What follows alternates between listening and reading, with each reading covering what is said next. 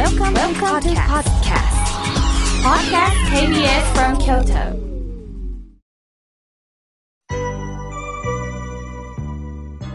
さあ、ここからはたくさんのメッセージをいただきましたので、順に紹介させていただきます。みおけいさん、おはようございます。いつも楽しく聞かせていただいております。みおけいさん、一つ聞きたいことがあるんです。人間生まれた時から、この人と結婚するって決まってるんでしょうか？私の兄弟夫婦は、みんなうまくいってるんです、結婚しても。でも、私だけが結婚当初から嫌なことばかりで、今もそうなんです。なぜといつも思います。私は結婚前までは幸せだったんですが、結婚してからは嫌なことばかりでおかしくなっていきそうです。優しかった心もなくなっていきます。妙慶さん、私に努力が足りないからですか？とのことです。そうですか？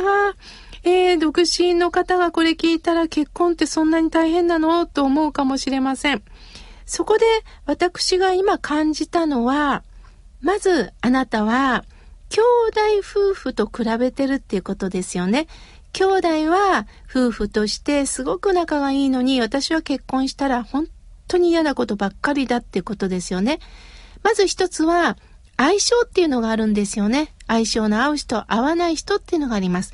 またもう一つは、あなたのご兄弟はうまくお互いに気を使いすぎてるのかもしれない。うまくいかなければいけないということで、表情を作ってうまくいかせてるのかもしれないですよ。本当は気を使いすぎてしんどいところがあるけど、それを見せてないのかもしれないんですよ。逆に言えば、あなたは気を使わずに自分の本音を釣り合いさんとぶつけ合っている。それが仲が悪いと思ってるのかもしれません。本当に仲のいい夫婦って何だと思いますか？喧嘩をしない夫婦じゃないんですよ。喧嘩するんです。人間ですから、感情がありますから、喧嘩するんです。喧嘩した後に、ああ、私も一言きつかったな。ごめんね。それを掛け合えるかということです。もしも相手がね、本当お前はきついよとか、本当お前は問題だって言われたらムッとくるんですが、謝れない人もいるんです。その時には、ごめんね、と言えた自分自身を慰めたらいいんです。だから私は逆に、しんどいかもしれないけど、本音で、語り合える関係を持ってるということに少し安心してます。他人と住むって大変ですよね。それはもうあなたの気持ちは痛いほどわかります。気持ちも通じないし、価値観も合わない時もあるでしょう。その中で、一体私は何をぶつけようとしてるのかなっていうことを見直していくということをぜひやってください。もう私はあなたのね、お手紙をいただきながらなんて人間味あふれた方なんだろうと思いました。これからもどうぞ、その後どうなったかお手紙ください。続いての方です。メールをいただきました。ジョージさん、いつもありがとうございます。光と影、自分の中にある光と影。ああ、影か。それが、もしも自分が良いことをしてるという増毒の善になってることもあるんですね。ありがとうございます。とのことです。いつも、あの、復習をしながらね、メールをくださいます。ありがとうございます。さあ、続いての方です。西京区の今日の山ちゃんさん、ありがとうございます。妙慶さん、スタッフの皆さん、おはようございます。妙慶さん、音読さん、思わず歌っておられましたね。ありがとうございます。僕も小学校の時に聞いて、あの、懐かしくって記憶が蘇ってきました。音読さんを思い出させてくれて、本当にありがとうございました。とのことです。そうですよね。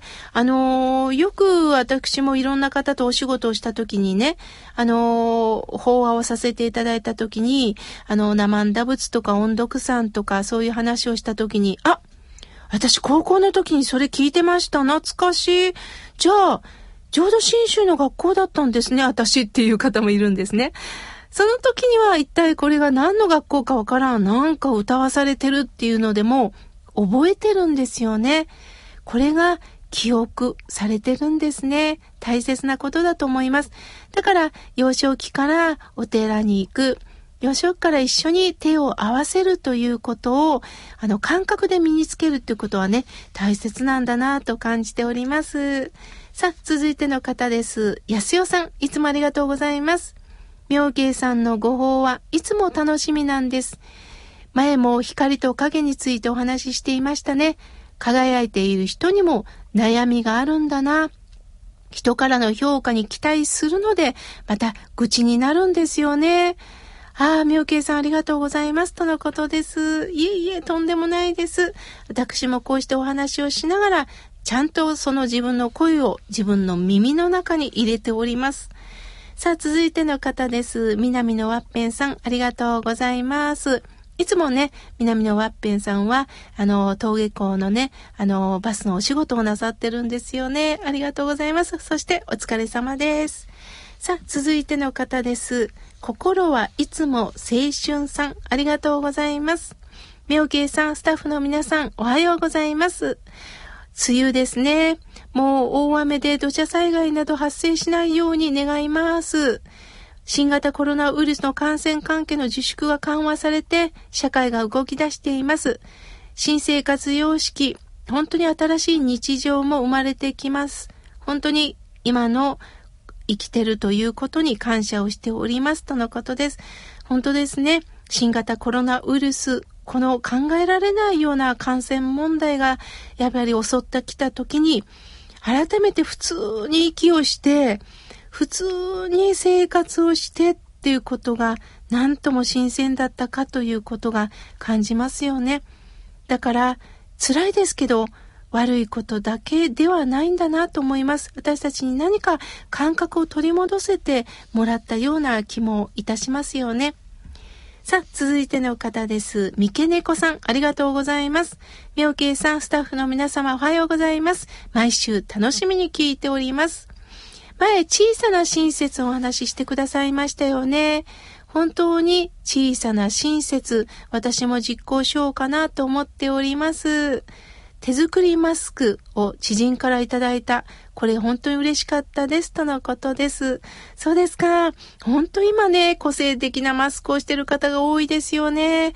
あの、私も、あの、時間のある時は自分でね、マスクを作ったり、あとマスクにちょっとスタンプを押したりしてね、楽しんでおります。今年もマスクはね、やはり欠かせないですね。さあ、続いての方です。あっちゃんさん、ありがとうございます。妙慶さん、どうしても暗闇から抜けきれないんです。先月の半ばに結婚を約束していた彼が亡くなりました。突然のことでした。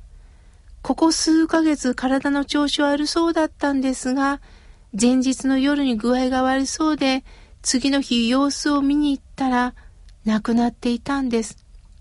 まだお互いの家族にきちんと挨拶もしておらず、いろんな事情もあったために、私は葬儀には行けなかったんです。毎日辛く彼の家を見に行くんですが、一人暮らしだったので、電気はもちろんついていません。4年間のお付き合いの中でいろんなことがあり、今までにない経験もたくさんし、辛いことはたくさんあったのに、思い出されるのは楽しかったことです。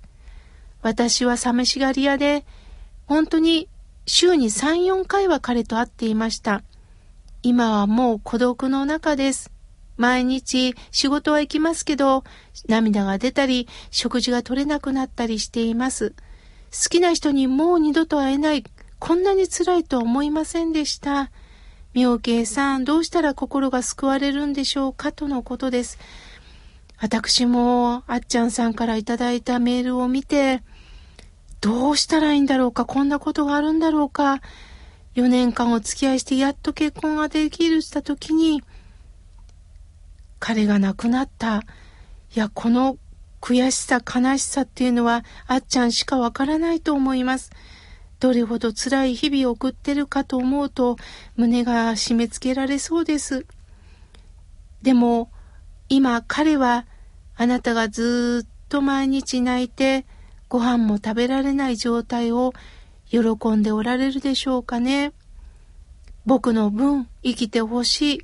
そして彼も、あっちゃんさんの思い出とともに、私はお浄土に阿弥陀さんのそばに行かれたと思っています。だったら、どうか会えないけど、辛いけど肌のぬくもりを感じないけど、食事をいただきながら、共に一緒に食事をしてるという気持ちで、喜んで食事していきませんか？いただきますと合唱しながら、左手はあっちゃんさん、右手は彼。手を合わせて、そして常に一緒なんだな。そしてこうして私は今こうして十分生かされてるんだなということを思いながら食事をしていきませんか？辛いですけど時間はもっともっとかかると思いますけれどもどうかどうか少しずつ元気を取り戻して一人じゃないんだ。一人きりだけど必ずお浄土で出会えるんだ。その気持ちでこれから生きてほしいと思います。いつでも寂しくなったらメールくださいね。待ってますよ。さあ、続いての方です。ミモザさん、ありがとうございます。私は、お世話になった方のお命日に毎日お供えを送っています。その娘さんから毎年お供えのお返しがあるんですが、ジュースなんです。実はジュース苦手で飲めないんです。どうしたらいいんでしょうか？とのことです。あ、そうですよね。苦手なものをいただいた時ってね、やはり人にあげるっていうのもせっかくいただいたものですもんね。そこでね、お供えを送るときに、いつもいつもお返しをありがとうございます。せっかくいただくものだったら、私のまあ好きなものがありましてね、ジュースがちょっと苦手でして、本当にごめんなさい。もしも可能であれば、あの、こういうものだと思ってありがたいですっていうことをなんとなくね、あのー冗談も入れながら柔らかく書いていかれたらどうでしょうかね。そうですか。私も逆にね、人にプレゼントするときには気をつけなければと思いました。まだまだたくさんのメッセージをいただいたんですが、来週紹介させていただきます。